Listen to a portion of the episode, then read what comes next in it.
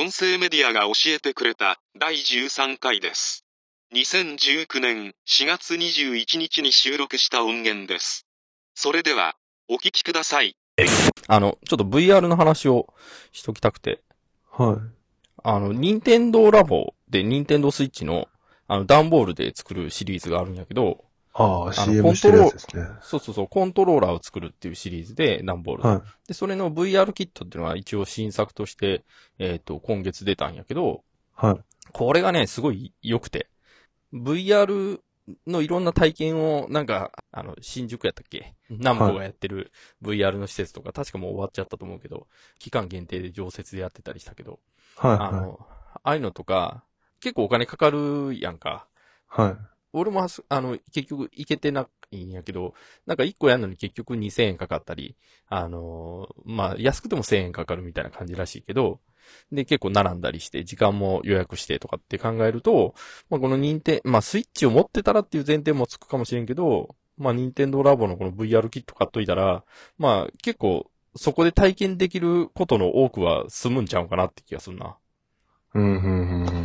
あの、一番のキラーはね、これ結構、まあ子供向けっていうところでも、あの、要素が大きくて、結構 VR の機材って、えっ、と、14歳以上じゃないと使えないよっていうのが割と多いのね。はで、それはなんでかっていうと、あの、アメリカの法律で、インターネットにつながる機会に子供は触れてはいけないっていうのがあって、で、それでほう14歳以上じゃないと触れられないっていうのがどうも VR 機器にも適用されてしまってて、い。はい。だから別に、その、もう一個理由としては、あの、目に良くないって話があって、で、その話で言うと、7歳とか9歳とかちょっと、ある程度幅はあるんやけど、以上だったら良いという風な話があるのね。で、はい今回、任天堂ラボは7歳以上 OK にしてあって、はい。だからかなりこう、幼い子でもできるっていうか、まあ、要は小学校行ってたら OK みたいな感じになってんねんけど、は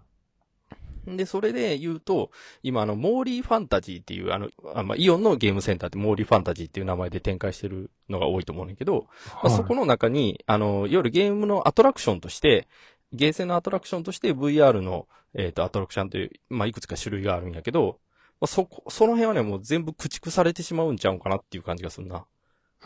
内容的に。ああ、のなんかバズ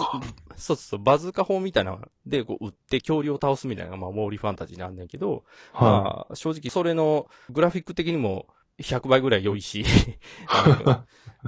あ、あその、あ、アクション的なゲーム要素としては、やっぱまあゲーム屋が作ってる、まあ任天堂、まあ天下の任天堂が作ってるっていうだけあって、まあすごくよくできてて、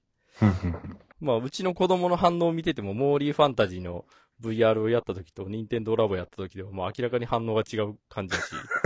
まあその辺はもう本当駆逐されるやろうなって気がするな。えーまあた、だ、任天堂ラボ自体がそんなに、あの、売れてなくて、最初割と華々しく出た、ん？えっ、とね、結構高いね。今回の VR キットは8000円超えてるんちゃうかな。あ、えっと、あ、それで一つ8000円でしたっけ？あ、いやいや、あ、この VR キット全部で。あ。VR キットは、えっ、と、いくつ、そのコントローラーがついてるのかな？ちょっとわかんないけど、4つぐらい多分ついてるのかな？任天堂ラボ VR キットには、任天堂スイッチに装着する VR ゴーグルを含む、6種類の段ボール製コントローラーがあります。ほうほうほうほう。で、まあ、プラスゴーグル、あの、レレンズの、えっ、と、任天堂ラボの VR キットっていうのは、えっ、と、いわゆる段ボールゴ VR ゴーグルやねんけど、えっ、と、スマホを挿すんじゃなくて、任天堂スイッチを挿すっていう形になってて、で、任天堂スイッチの液晶画面を使って、それをこう二眼のレンズで、まあ、凸レンズで、えっ、と、はいは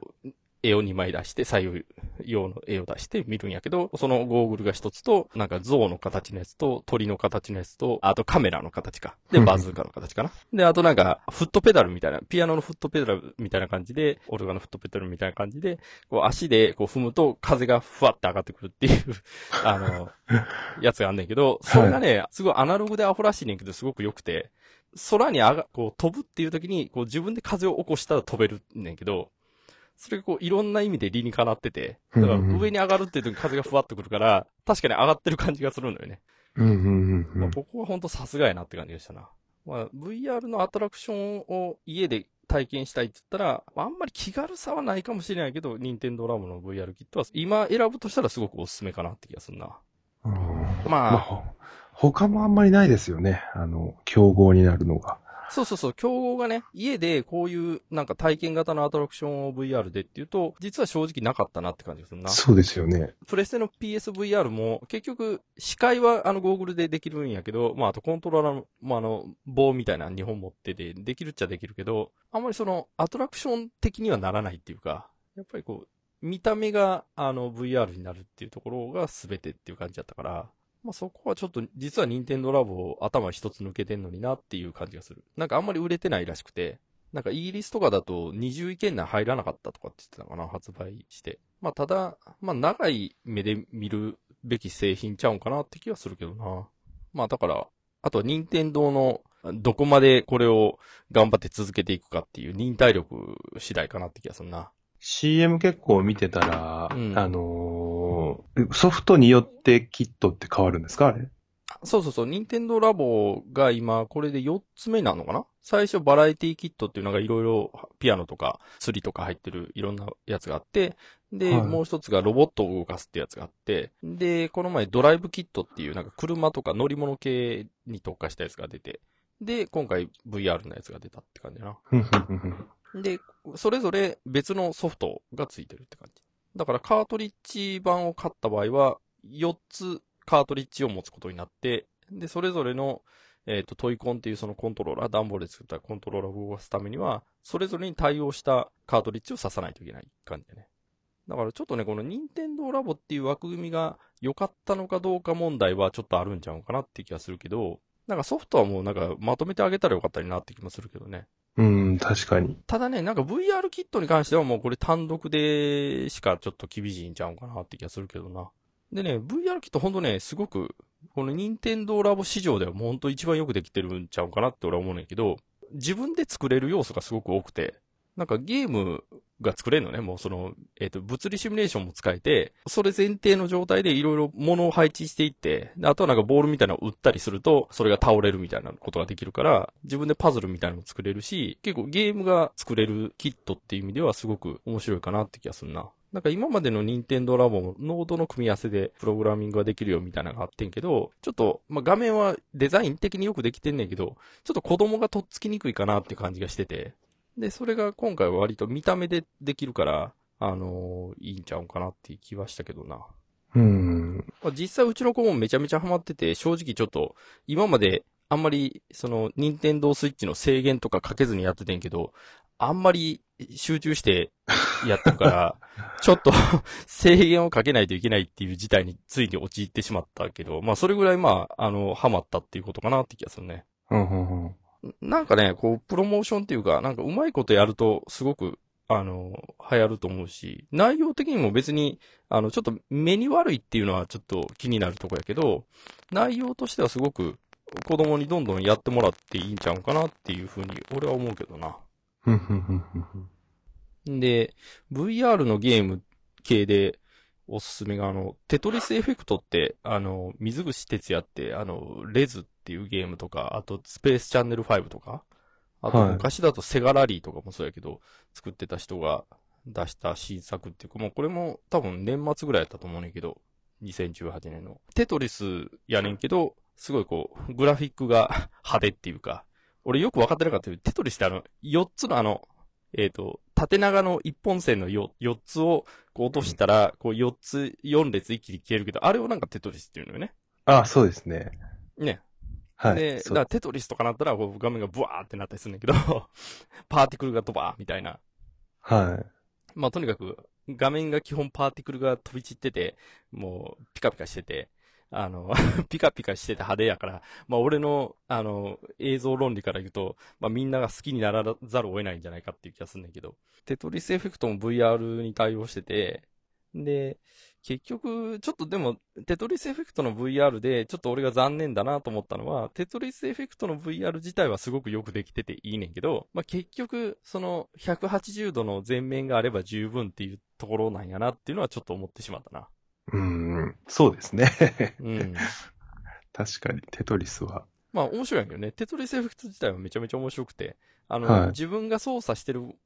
テトリスをやってることで音楽が展開していくから、まあ、ある意味こう、楽器が弾けない人っていう言い方がすごい失礼かもしれんけど、まあ、はい楽器を演奏してるような気分でテトリスができるっていうのは、まあ、すごく楽しいっていうのはあるなと思うな。俺もうテトリスエフェクトで、まあ、二つまあ、いえっ、と、全部で何面あんのかな ?2、30面あると思うねんけど、そのうちの二つは本当もう、まあ、アホみたいにやってるし、まあ、その、もうここでしか得られないものがあるっていうか、まあ、一つがピアノのステージやねんけど、はい本当あの、アルペジオっぽい感じって言ったらいいの？なんかこう、音がこう、いろんな音がいっぱい鳴ってるっていうのかな、こはう、こう行ったり来たりしてる感じの音って言ったらいいのかな？ちょっと伝え方が難しいねんけど。まあそれと、あの、パーティクルの感じがすごくハマってて、で、それをこう自分でテトリミノを、えっ、と、落ちてくるやつね。テトリスの。あれを横に一個動かしたりするだけでピアノの音が一個なるのね。い。はい。で、回転させても音が鳴るし、で、それぞれ仕込まれてる音が違うのね、種類が。だから、和音が鳴ったり、えー単音が鳴ったりとか、で、それも、その、横に移動していくと音階が上がっていくとか、なんかそういう設定が細かにされてるんで、実際にこう演奏してる風に聞こえるねんけど、そのステージはめちゃめちゃやってるな。あれはもう本当あの、プレステ4以外のやつもちょっとなんとか出して、ずっとできるようにしておいてほしいねんけど。まあ、ただ VR はちょっと、180度で、すごく座りはいいだけに、まあ、これが今の現状かなっていうふうに思ったとかな。うんうんうん。あんまこう、もう一つ出てこないですよね、VR。うん。でね、あ、そうそう、もう一つ出てこないっていう感じをちょっと打破しかけてるやつが、えっ、とね、はい。あのーフィギュアスケートの村選手？村高、高下さんっていうのかな、はい。多分あの、えっ、と、今もうプロになってて、その、いわゆるアマチュアというか、選手っていうしては引退っていうことやと思うんだけど、まあ今、その、プロのフィギュアスケーターとして、いろんなショーとかに出てるらしいねんけど、はい。まあこの村選手、村、村さんっていう人は、いわゆる提督 あの、カンコレの提督役として、あの、フィギュアススケートでやるカンコレのショーが、去年かな確かあって、で、はいはいはい多分一回公演やったかななんか一回きりやったらしいのね。んで、あ、それ、あ、はいはいはい。聞いたことありましたね。で、なんか、そう。で、めちゃめちゃ良かったらしいのね。俺も見てないから、何がいいのかよくわかってないし、まあフィギュアスケート自体あんまりよくわかってないんだけど、まあうちの奥さんがすごいフィギュアスケート好きで、で、その話をすごい聞かされて、なんかそのカンコレのフィギュアスケートのやつめっちゃ良かったらしいよっていう話を聞いててんけど、まあそれの提督役がこの村さんだったらしいのね。で、この、はいそこで結構フィギュアスケートと、の、そのプロスケーターとしてはすごいこう、ちょっと頭一つ抜けたっていうか、まあ人気があるっていう立場になったらしいねんけど、で、その村さんを使って VR のコンテンツが最近出て、なんか日本出てんねんけど、近すぎるトップアスリートっていうなんか VR シリーズを立ち上げたらしくて、で、まあ DMM で配信してんねんけど、まあそれの2本をちょっとうちの奥さんが見たいっていうから、まあ買ってみて、俺ちょっと実はまだ見てないねんけど、ちゃんと。あの、結構満足度高かったらしいのね。はい。だから、なんかね、やっぱり実写の VR でやっぱりそのものズバリが出てくるっていうことには価値は十分あるんやなと思って。うん、うん、うん、うん。だここはね、ちょっとね、抜けれる可能性があるんやろうなと思うな。うーん。であとは見せ方の問題っていうか、それをどういう風に見せるのが魅力的なのかっていうところが、多分、その、いわゆるテレビ番組とか、まあ今までの映画とか、まあミュージックビデオとかの発想とはちょっと別の視点から組んでいかないと、かなっていう気がするんだけどね。割とこの、村選手のやつも、まあうちの奥さんの感想とか、俺もセッティングの時にちょっと見てた感じやと、まあ割と、本当にもうそその場に置いてある、カメラが置いてあって、その周りで、その村さんが演技をしてるっていう感じなのね。はい。なんか一個はなんかちょっと一緒にスケート滑るみたいな感じのやつで、で、もう一個が演技を一周、そのカメラを中心にこう回りながら一曲分フィギュアスケートの演技をやるっていう感じらしいねんけど、本当にその場に居合わせるみたいなところで、あの、できるだけあんまりこう、演出とかっていう雰囲気を見せない方が向いてるんちゃうかなって感じがするな、VR にう関して。まあ、アダルトビデオがまさにそうっていう感じになってきてて、あ、の、だいぶ、あの、DMM っていうか、まあ今、ファンザっていう名前になったけど、の VR に関しては、まあ、だいぶもう出来上がってきてる感じがするけど、だからそういう意味ではまあ、やっぱり、あの、チャターベイトが VR 化してほしいなって感じがする。それすごい、すごいっすね。でね、実際ね、なんかね、チャターベイトじゃないとこだと VR 対応してるとこはあんのね。はいただ、配信してる人が本当にいないっていう 問題があって、まあやっぱり普通のライブチャットは、まあウェブカムとか、まあそれこそスマホとかでもいいわけやんか。カメラがあれば何でもいいねんけど、まあこだわってる配信者とか人気ある人は結構ロジクールのウェブカメラ使ってたりすんねんけど、はいはいはい。みんなね、あの、設定を変えるの忘れてるっていうか、デフォルトのまま使うからみんなね、ロジって書いてあんねんな。なんか人気のある配信者は。ロジクはいはいはい。ールのロジっていうロゴ入ってんねんけど。まあそういう風にして、まあこだわる人はまあわざわざカメラ買うけど、やっぱり普通にやってる人たちはそういうカメラとか用意しないから、多分。だからなかなかね、こう VR のカメラをわざわざ買って配信っていう人は、まあ少ないんやろうなと思うけど、まあでも、まあ 5G だけでは解決せんかもしれんけど、あのまあ将来的には、まあどんどんそんな風になっていくんじゃんかな。まあ正直もう俺今、普通に普段撮るスナップ写真って全部もう VR のカメラになってるもんね。へえ。まあスマホで撮るのが一番楽やから、まあスマホで撮る頻度は多いねんけど、はい。もう正直なんかミラーレスのカメラとかでスナップ撮るっていう気にならんもんね。もうそれやったら、もう VR のカメラととか撮っといたら、もう全部撮れるから、まあ後、後になって、なんかそれこそ、なんかの下見とかの時に撮るって言ったら、もう絶対 VR カメラ撮っといた方が、なんか階段どうなってたとか、なんかなるほど入り口あったかとか、そういうのも後で、自分がその時気にしてなかったとこも確認できるから、なるほど。静止画やったらね、結構解像度高く撮れる、いい感じで解像感あって撮れるんで、あの、切り出すこと前提にも360で撮っといた方が有利っていうのはあるかなって気がするな。うん、うん、うんうん。子供も二人とかいたら、後ろにいた子の顔とか後で見れたりするから、まあ結構それはそれなで便利っていうか、面白かったりして。まあだからそのうち、スマホのカメラもな、VR のカメラになんかなりそうっすねな。なった気がするけどね。確かに今の聞いてるとなんかなりそうっすよね。絶対便利やと思うけどな。うん。だって今別に前後のカメラついてるし、ほとんどのスマホと本にね。だからまあ、全然できそうな気がするけどな。そうっすよね。うん。それ使った方がなんか、アプリとかも、それ用のアプリ増えそうですしね。ああ、そうそうそうそう。本当にあの、インスタ360っていう、なんか、あの、インスタグラムではないんやけど、あの、中国のメーカーやねんけど、深センにある。そこはい。のね、カメラがすごい優秀で、画質もいいし、て、まずね、動画の場合の手ブレ補正の効き方がもうほんと半端ないっていうか、へー。ほんとね、ジンバル使ってんちゃうかっていうぐらい手ブレ補正効くのね。へまあ、理由としては、本体に、カメラ本体にジャイロがついてて、それでどういう風に揺れたかって、カメラが揺れたかっていうのを記録されてて、で、それをアプリで、まあその逆走っていうか反対の動きをつけてるのね。ではいはい、はまあ360度球体で撮れてるから、あの、いわゆる、あの、普通のスタビライザーあの、いえっ、と、いわゆる四角い映像のスタビライザーとかかけると、画角が狭くならないといけないやんか。い。はい画角に対してこうはみ出た部分っていうのを全部削っていくと、どんどん画角が狭くなっていくと思うねんけど、360度撮ってるから、いくら回しても画角は減らないのよねうん。狭くならないっていうか。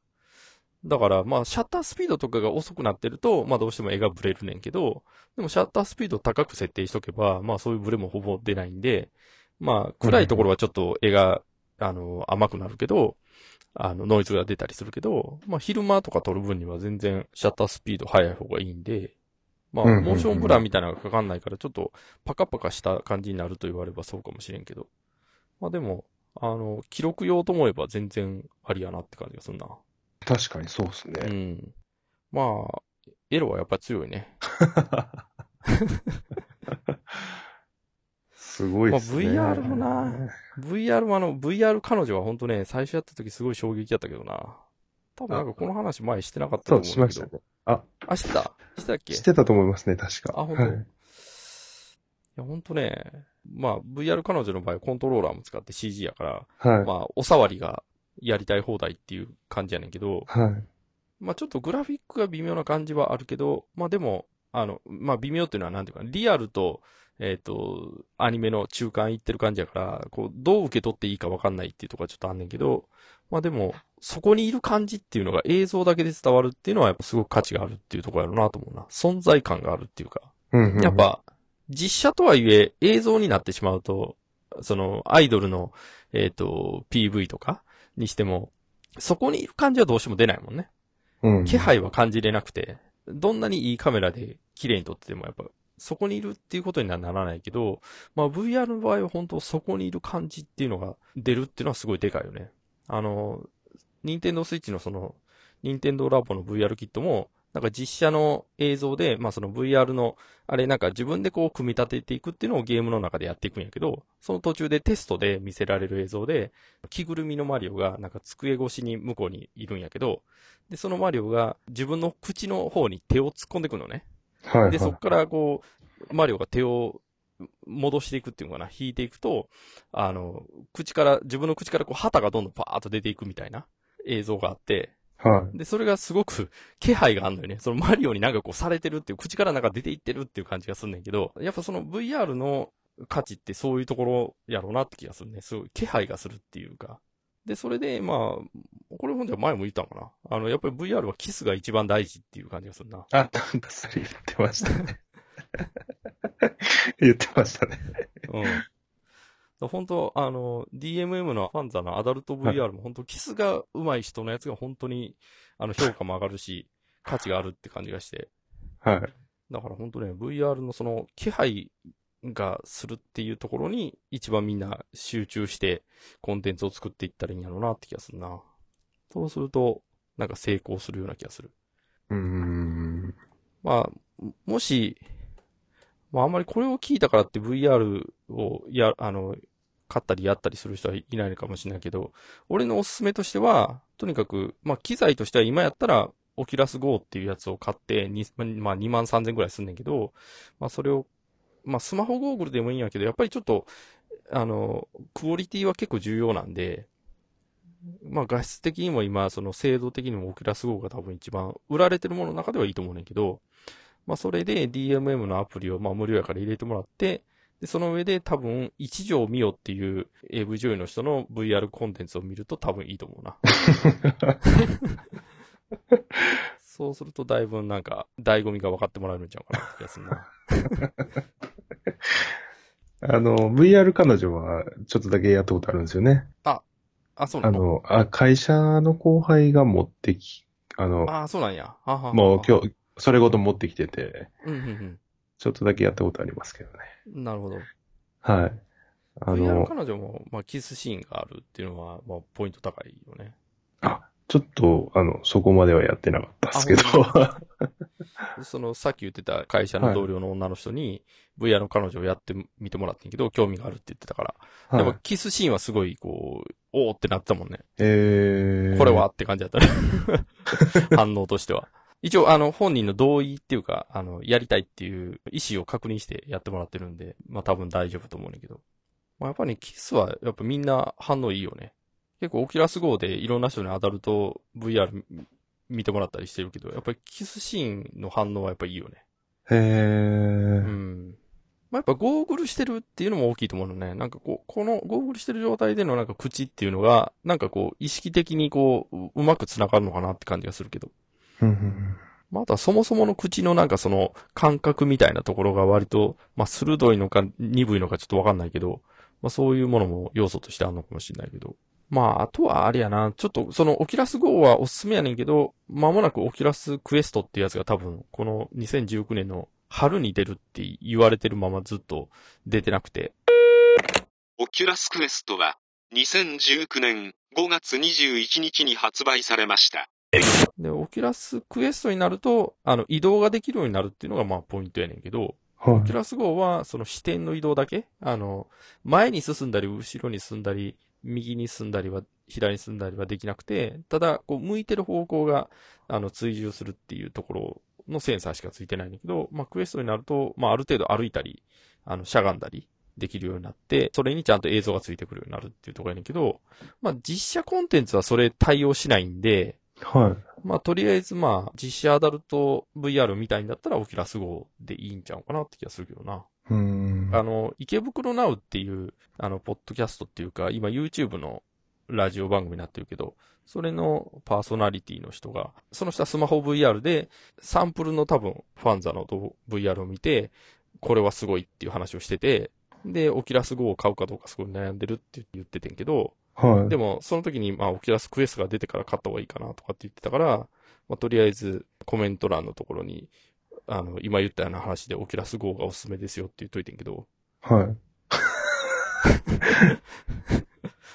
まあ、もし体験したことない人がいるんやったら、やっぱりはいオキュラス GO でキスを一回体験しといた方がいいんちゃうかなって気がするな。なかなか家で難しそうですね。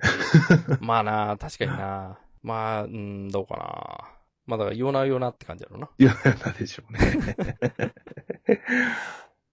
まあ、気配、そうね、気配やな、やっぱな、VR な。だからそういう意味では、気配で、ちょっとこれもう最後のネタにするけど、気配で言っときたいっていうと、あの、狭くて浅い奴らで紹介されてた漫画で、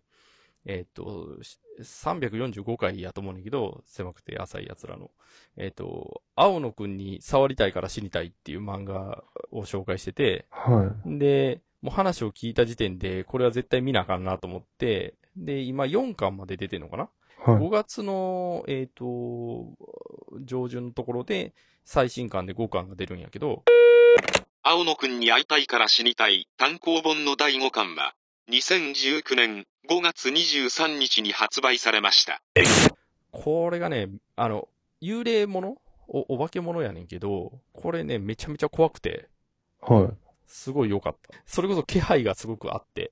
あの、なんかね、すごくいろいろと表現が、あの、不思議な感じっていうか、絵が、この、この作者の人なんか絵は上手いみたいやねんけど、なんかこの人の短編集もその後勢いに乗って買ってみてんけど、結構はい。絵上手いなと思うねんけど、なんかこの青野くんに触りたいから死にたいは、なんかちょっと絵が、な、なんかこう、朴突な感じになってんねんけど、全体的に。なんかちょっとダサいのよね。いろんな構図っていうか。なんかちょっとね、大日向号的なニュアンスがちょっとあるなって俺は思ってんけど、で、そういう素朴な感じで描かれてんのに、なんかむちゃくちゃ怖いのよね。で、むちゃくちゃ怖いのに誰も死な、死んでないっていうところもすごいなって思うんだけど、今のところで言うと。結構ね、この、気配を感じる漫画って意味で言うとすごいおすすめやなと思うな。え、な、なんていう漫画ですか？青野くんにはい。触りたいから死にたいっていう漫へー画。アフタヌーンでね、連載してるらしいのよね。はい。で、ピクシブコミックとかで結構読めんのよね。多分1巻分ぐらい読めんちゃうんかな。そんなに読めないかな。なんか割と結構読めたような気がするけど。で、なんかこう、いろいろと不穏な 表現があって、もうね、3巻やったと思うねんだけど、まあ2巻でも結構来るんや。まあ1巻でも結構あれやねんけど、3巻4巻結構ね、ワンシーンずつとんでもないぐらい怖いシーンがあるね。あそれもなんていうのかな。そう、それもあの、バイオハザードとか、ああいうなんかこう、ゾンビ映画とかのこう、わーっと来て、うおーみたいな、じゃなくて、はい。こう、よくよく考えたらこれやばいやばいっていう 感じとか、まあ、なん、なんつったんかなこれ本当ね、もうその、内容について説明せずに怖さだけ伝えることは不可能やなって思って、もうちょっとほぼ諦めてるけど、あの、本当あの、思い出しても鳥肌立つっていう感じの怖さがあって。へえ。まあ、あの、この狭くて浅い奴らでも触れてたけど、あの、家が散らかってる恐怖みたいな、他人の家の散らかってる恐怖みたいなとか、なんかそういうこう、なんていうかこう、地味に怖いっていうのもまあ、かなり多いねんけど、はい。でもこう、まあ人間はやっぱ怖いなっていう感じがするよね。まあ、漫画でこんな怖いって思ったの俺としては初めてやな。今日ちょっと、寝ながらピクシブ見てみましょうかね、早速。うんまあいろいろとこう、こじらしてるというか、こう、やば、やばい人っていうのがまあ、出てくんねんけど、はい。まあ、これは言ってもいいんちゃうんかなと思うけど、まあ、うすうす多分最初の時点でも気づくというか気づくんで、はい。あの、まあ、主人公女の子で、で、まあ、割と普通の女の子かなと思うんやけど、で、その子が、まあ、青野くんっていう、なんか別のクラスの子と、まあ、ひょんな表紙に出会って、で、まあ、割と主人公の女の子は純す、純な女の子みたいな感じで最初多分描かれてると思うねんけど、で、それで、まあ、なんか男の子と、なんか話をしちゃった。もしかしたら付き合っちゃうかもみたいな感じのなんかラブコメみたいな雰囲気で始まっていくねんけど、で、まあ、その女の子がやばいっていうのがまあ、2巻ぐらいで分かってくるっていうところやな。なるほど。これはね、すごいおすすめ。あの、ホラー体制がある人はぜひ読んだら、読んでほしいなと思うな。まあ、あの、そういう人は大抵知ってるような気がするけど。あー、この作品のことをってことですか？そうそうそう。なんかねえっと、何だっけな。次に来る漫画大賞かなんかで選ばれたのかな？ニコニコ動画かなんかの。えーそういうので、まあ一応評価を受けてたりする漫画やから、まあすでに知名度はある程度あると思うんだけど、なんか俺会社の同僚の人で、なんか向かいに座ってる人に、すごいこの青野くん良かったよって話をして、で、お勧めして、で、その、その子も読みたいってなって、で、じゃあ今日帰り本屋行きますって言ってたんやけど、3軒回ったけどなかったっつって、へえ。で、結局、なんか3巻がいつまで経っても見つからんみたいな話してたけどな。まあ島根県やから余計に見つからんのやろうなと思ったけど。まあ俺はもう Kindle で買ったからまあすぐ全部読めたけど。最初1。巻だけ買ってみて、まあ1週間に1巻ぐらい、一巻ぐらいのページで行こうかなと思ってるんやけど、もう結局2日目に4巻まで買ってたわ。へえ。まあこの、青野くんっていうのが、まあ結構概念的やねんけど、まあ、あの、もうこれはすぐ、すぐネタバレするから言っていいと思うんだけど、物語で描かれるから。まあ青は野くんは結局、出会ってすぐ死んでしまうのね。い。はい。なんか付き合おうってな、なるんやったかな。で、でもすぐ死んでしまうね。で、主人公が、まあすごく悲しい気持ちなんだけど、ほんでまあ、あのー自殺しようとするのね、女の子は。はい。もう生きていけないっつって。で、そしたら青野くんが、そんなことやめろっつって、お化けとして出てくるのね。はい。で、そっから、でもお化けやから触れないやろだから、うん 青野くんに触れ、触れないから、そしたら自分も死んだらお化けになって触れるんちゃうかっていうので、触りたいから死にたいっていうタイトルやねんけど。なるほど。まあ、でもこのタイトルからしてちょっと変やんか。そうですね。うん。まあ、こっから実は恐怖が始まってるっていう、そういう感じやな。この発想がすでにやばいっていう、そういう漫画だと思うな、多分。まあ、まだ全然話が、あの、完結してない漫画やからわかんないけど。うんうんうん。でもね、この作者の人の、あの、短編集も、もっとこの人の世界観が知りたいと思って、まあ、買ってみたけど、あの、なんかね、演劇部の漫画が、なんかメインのやつになってて、そういうとこもね、すごいうまかったな。この作者の特徴としては、まあちょっとこう、社会的にちょっとこう、外れてる人っていうのかな。あの、人とのコミュニケーションが上手くない人っていうのを描くのがすごく上手いって感じやねんけど、まあそういう、そのキャラクターの、こう、立て方みたいなのはすごく上手いなって感じがしたな。あの、演劇部のやつもね、全然アクションシーンとかないのに、アクション漫画に見えるっていう感じがして。性的な描写しかしてないのに、なんかすごい、あの、かっこいいなと思ったな。すごいこう、フレッシュやったね。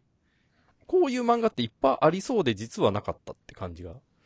したかな。うーん。で、まあ、短編集もいいんやけど、まあやっぱりこの青野くんに触りたいから身体は、結構その怖さっていうところにすごいそれをこう集約させる力がすごくあるんで、説得力もあるし、なんかオカルトみたいな、いわゆる一般論で言われるオカルトみたいな概念も、ちゃんと扱いながら、それをこの作者っていうかこの世界ではそれをこういう風に現実のものとして見せるっていう論理もあって、だからすごくその、負に落ちながら、その上でそれが本当にやってくるから怖いっていう、なんかもう逃げようがない状態が作られるっていうのかな。怖さに対して。で、それが、こう、残虐なスプラッターみたいなシーンで怖いっていう風に思わせるんじゃなくて、まあ、人間関係っていうか、その、なんていうかね、状況が怖いっていう感じになるっていうのかな。だ本当ね、うこう、もう主人公の女の子があや、あ、うすぎて、もう本当 大丈夫かなって思うもんね。あフィクションの世界なのに。うん。本当あの、し志村後ろって言いたくなる感じっていうか。でもそれはそのアクションとして後ろっていうんじゃなくて、なんかその状況として後ろっていうか、なんていうかな。そ、その考え方はダメって言いたくなるっていうか。結構ここでしか味わえない感覚があって、すごくおすすめかな。うん。見てみます。うん。ぜひぜひ。はい。まあそんな感じやんね。明日って仕事大丈夫？明日は仕事ですね、朝から。あ、本当に、あ、うんはいそうか。じゃあもうそろそろ切り上げよう。じゃあ、またぬるっとかんした感じで終わる。こんな感じで。いやいやいやいや。まあもうこれ、これで行くしかないね。多分ね。